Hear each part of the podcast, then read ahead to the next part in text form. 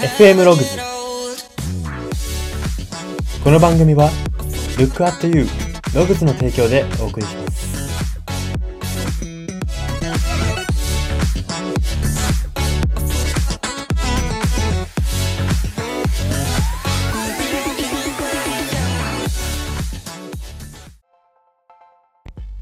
どうも。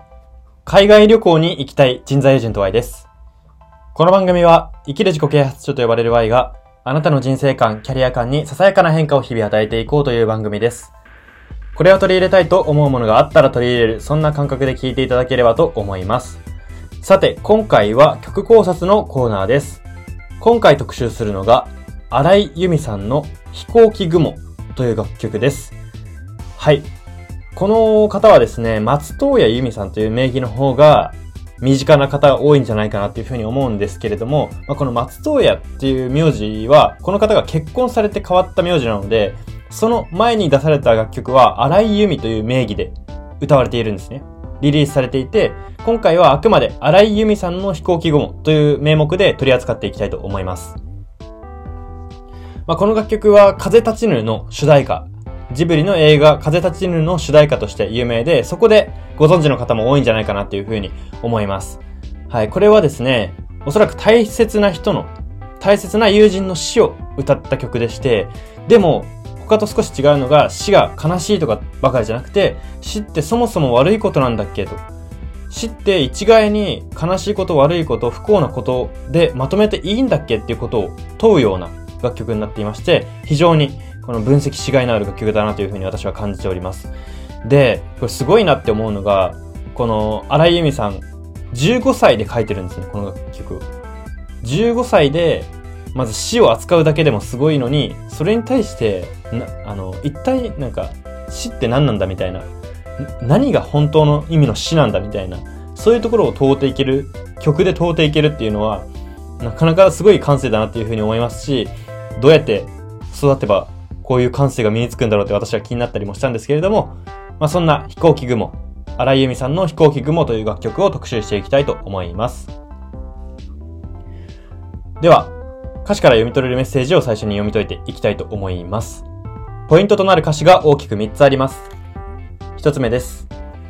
他の人にはわからない。あまりにも若すぎたとただ思うだけ。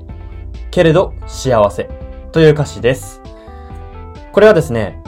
主人公、主人公の大切な友達、まあ、亡くなった友達ですね。この友達がなんで亡くなったのかっていうのは他の人にはわからないと。その人、その子をそばで見てきた自分にしかわからないという、この主人公の目線なんですね。他の人には多分この子が本当に死んだ意味わからないだろうと。まあ、主人公がなんでわかってるのかっていうところは、あまり楽曲の中で明言はされてないんですが、どうやら主人公は自信があるみたいなんですね。その大切な友達が亡くなった、あ命を絶った理由っていうのを分かっていて、他の人には分からないよっていうことをここで言ってるわけですね。で、他の人がじゃあ何て思うかっていうと、あまりにも若すぎたね、とただ思うだけと。でも、幸せ。それが、それでいい。それでいいんだ。けれど幸せなんだっていうことをこの歌詞で言っているんですけども、この幸せには大きく3つの意味がかけられていると私は分析します。ではこの3つ言って、言っていきますね。1つ目は、あまりにも若すぎたとしか他の人に思われず干渉されないことの幸せですね。これは大切な人を近くで見てきたプライドのある自分、主人公、自分自身としてもそうですし、亡くなった友達としても下手に全然自分に興味持ってくれなかった周りの人たちが突然若すぎたね。でもどうだったのか、こうだったのかなってその、もともと興味なかった人に、命を絶った時だけ、こう、下手に干渉されるのとかも嫌じゃないですか。嫌だと、まあ、亡くなったからにはこの大切な友達は言えないわけですけれども、まあ、もし、今、この、亡くなった、自分が亡くなった世界を、その、大切な友達が見ているとしたら、これは嫌だろうなということなんですね。今まで全然干渉っていうか興味を示されなかったのに、亡くなった途端に、命を絶った途端に、下手に干渉されるのは嫌だなと。だったら、このあまりにも若すぎたねぐらいで止まられてあんま興味持たれない方が、むしろ幸せだよね。近くで、その大切な人を見てきたプライドとして主人公も、その方がまだ幸せって思うし、亡くなった人の方も、それで幸せって思う。なんか惨めな気持ちにならないというか。という意味での一つ目幸せ。で、二つ目の幸せというのが、憧れた空に行けて幸せ。これは亡くなった人目線ですね。亡くなった人目線、亡くなったその大切な友達目線で、まあ、この曲、空に憧れて空をかけていくっていうサビがあるんですけれども、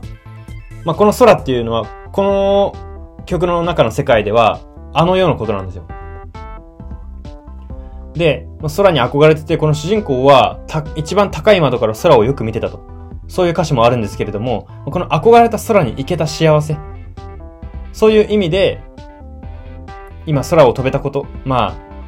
直訳すると亡くなったことなんですけど、空を飛べたことは幸せなことだったと。この世にいても空にと、なんかこの世にいても空を飛べる、飛んでるような感覚にはなれないと。悟った、悟った上で亡くなってるので、憧れた空に行けて、みんな死は不幸だねって言うけれども、亡くなった本人は幸せだったっていう意味での幸せ。で、最後3点目の幸せが、これは主人公目線で、亡くなった大切な人が憧れた世界に行けたことへの幸せなんですね。憧れた世界、つまりは空ですね。ずっと空に憧れて空を眺めていたという描写があるので、この憧れた世界に自分の、まあ、思い悩んでいた大切な人が亡くなって行けた。よかったね。これ、これ結構、あ、エッジ効いてますよね。なんか、下手したら、なんか、まあ、炎上とかしないんですかね楽曲だから。わかんないですけど、なんか炎上とかに関わんないのかなっていうふうに、もう結構その、まあなんていうんですか。まあ世界、結構日本って無宗教国家じゃないですか。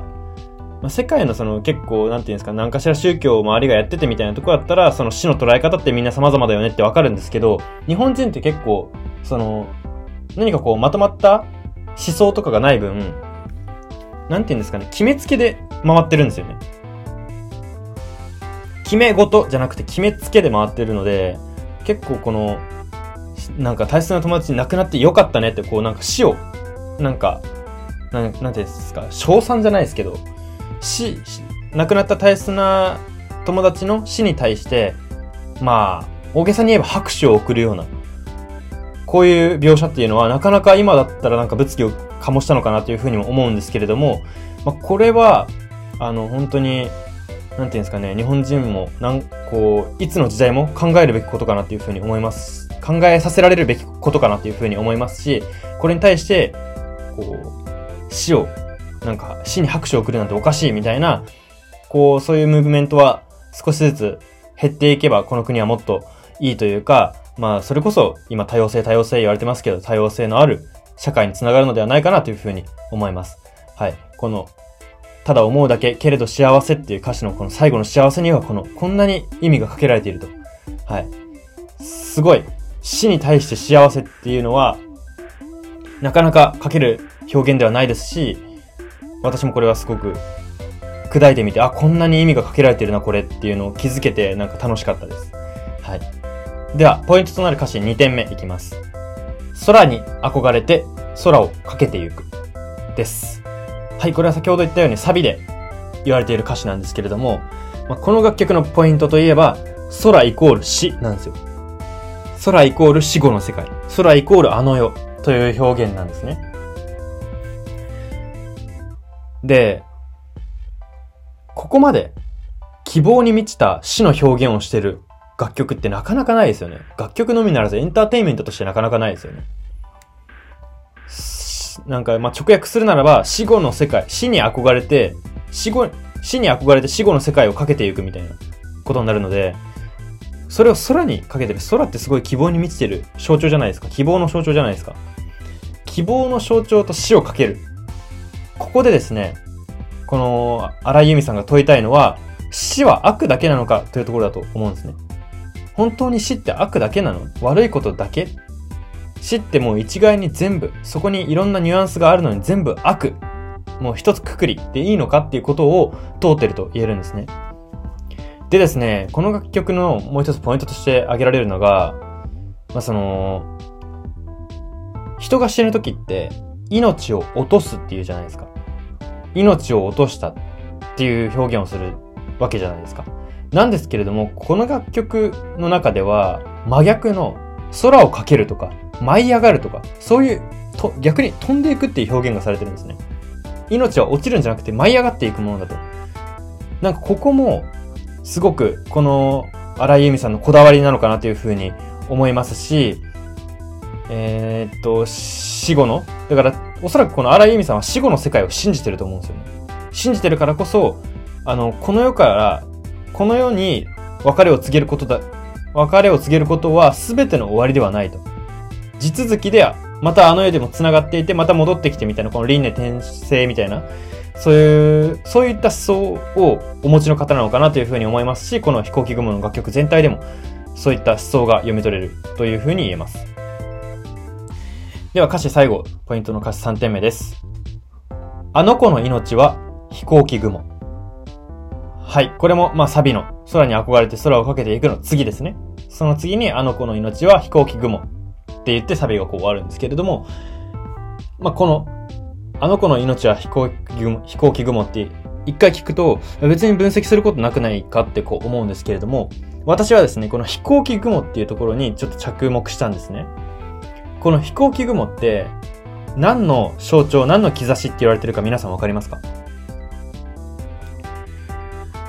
空にかかる飛行機雲。あれはですね、天気の変わる兆しと言われているんですね。その気象的に気象っていうのは天気ですね。気象的に飛行機雲が見える時っていうのは次天気が変わるっていう。空模様が変わるっていう、その兆しだと言われてるわけです。で、こっから何が言えるかっていうと、人の死。まあ、ここで言うとあの子の命ですね。人の死、あの子の命は見届けた人の天気を変えるというふうに言えると思うんですね。そしてそういう裏テーマがかかってると思うんですよ、ここに。あの子の命は飛行機雲。だって空をかけてったの、空を、空に憧れて空をかけてったわけじゃないですか、その大切な友達は。ですけど、別にそこで飛行機雲はかからなくてもいいわけですよ。でも飛行機雲がかかっていると。あの子の命で飛行機雲がかかっている。これはどういうことかっていうと、あの子の命が教えてくれたこと。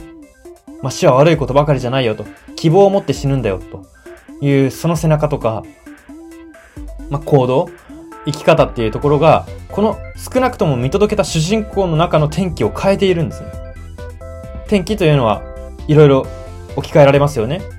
まあその人生観、キャリア観もそうですし、まあ、人間関係のどう人と付き合うかとか、どう家族と付き合うかとか、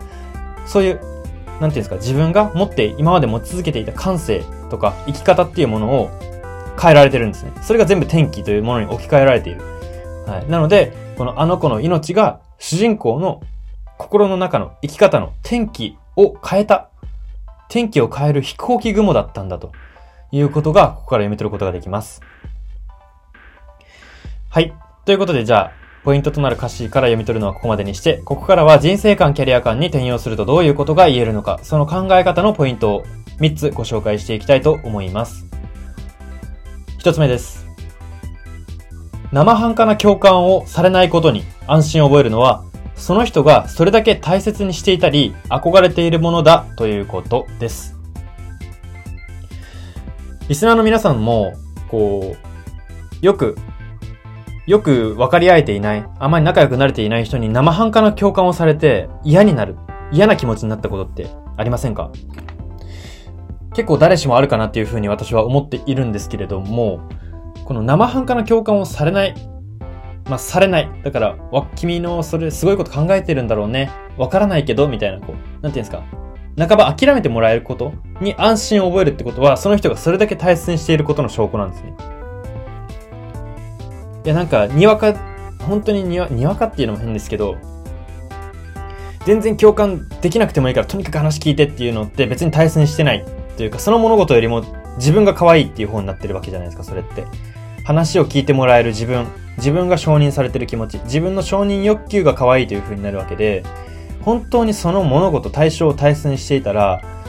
その、全然生半可の共感でいいから聞いてってなれないと思うんですよね。逆に生半可な共感をされないことに安心を覚えるのは自分より大切なものだということができるんですね、ここから。なので、皆さんも、リスナーの皆さんも生半可な共感をされないことに安心を覚える。生半可な共感をされると悔しくなるっていう、そういう大切なものが、もし今頭の中に浮かぶのであれば、それをぜひ大切にしてほしいですし、それをキーに人生とか、まあ、そのキャリアっていうものを形成していくと、より自分らしい人生が歩めるのではないかなというふうに思います。では、ポイント二つ目です。心の死に敏感でいられる人は、幸せでいる時間がより長くなるということです。えーこの飛行機雲の楽曲の中に出てくる主人公にとっての大切な友達、亡くなった友達っていうのは、この心の死に敏感だったということが言えるんですね。確かに物質的には生きてるんですよ。体として。この体、一生命体として、呼吸はしてますから。世の中には生きてます。ですけれども、この大切な友達というのは自分の心がし、このままでは死んでしまうと。心を、心が死んでる状態で生きてしまうという、なんかちょっとややこしいですけども、そういうところに危機感を感じていたと。危機感を感じたところでこの空に憧れ始めるということが、そういう流れだったということができるんですね。で、この心の死っていうのは私は結構この現、現代っていうか、もう本当日本人ですね。まあ今も昔も変わらず日本人に、あの、テーマとして本当に、なんていうんですかね、日頃から語り合ってほしいテーマだなっていうふうに個人的に思うんですけれども、例えば、じゃあ、毎日忙しく働いてるサラリーマン、仕事嫌だなって言いながら、いやいや嫌な仕事をして働いてるサラリーマンが、いるじゃないですか。この世の中に、日本にいるじゃないですか。で、じゃあ、あなたの大切なもの何ですかって言って、家族て、で、休日何してるかっていうと、その人は、なんか寝、寝てて、家族サービスあんまりしてなくてっていうと、これってどうなの？って思うわけじゃないですか。なんかもうこれって心が死んでるんですよね。もうマシンのように家族のため、家族のために働いてるって言ってるだけで、本当に心はそっち向いてないんですよ。心死んでるので、あの、触れてるものが大切と捉えないと、もう大切なものないなってなっちゃうんですよね。やっぱり人間生きてる以上何か希望を持ってるというわけじゃないですか、この世に。だからそんな、だら、だらだらしてたサラリーマンも希望は持ってるわけです。つまり、自分に、あの、大切なものがないって認めないんですよね、絶対。生きてる人間は。この世に大切なものがないって認めたら、この楽曲の大切な友達のように命を絶ってしまうと思うんですよね。ですけれども、心はとっくにもうなくなっていると。心はとっくに死んでしまっていると言えるので、この心の死、それこそ仕事で嫌な仕事をやるって、誰も強制してないのに不思議じゃないですか。で、結婚生活も、そんなに疲れて家族サービスもできなくて、する気も起きなくてって言うんだったら、結婚しなければよかったじゃないですかと。国の制度として、嫌な仕事をしなきゃいけない、家族と結婚しなきゃいけないというものは全くないわけで、全部自分の選択ですよね。でも、自分の選択っていうことを心が死んでしまうと忘れてしまうわけですよね。自分はやってやってる、社会のためにやってやってるし、家族のためにやってやってるっていう風になってしまうので、こうなると幸せでいる時間は、生きてる間、す、少なくなってしまいますよね。だから、なんていうんですかね、こう、それこそ、感染症が流行ったりとか、まあ、災害が起きたりとかで、まあ、命をもっと大切にしようとか、みんなこう、心を一つにみたいな。こう、そういう時にやっぱり、やっぱり人間は、あの、いざ、いざという時に、なんていうんですかね、危機が起きてから理解するものですから、そういう人も言っているものですから、まあ、致し方ない部分はあるんですけれども、まあ、そういう時だけじゃなくて、こういう普段から心を、心の死っていうのは世の中で常に起きているんだよと。これを止めたいよねっていうことを私は訴えていきたいなというふうに思いますし、日本でもっとこれは取り上げられていくべきテーマなのではないかなというふうに思います。はい。では最後3点目です。命は一種の教材であり、その命が教えてくれるのは、いつか終わりが来る怖さより、今をどう生きるべきなのかだということです。例えばですけれども、ま、ちょっとあまりよろしくない例えになるかもしれないんですけれども、じゃあもし身内の方が、自分の身内の方が亡くなったという時に、その場で自分も死ぬのが怖いなってなる人はまずいないと思うんですね。大切な人が亡くなって悲しいっていう状況で、逆にここで自分に矢印向けられたら相当なんかこう、なんか逆逆の意味です。あの自分に対して、なんかこう、自信のある方なのかな、特化した自信のある方なのかなというふうに思うんですけれども、いつか終わりが来る怖さよりも、そうやって身内が亡くなった時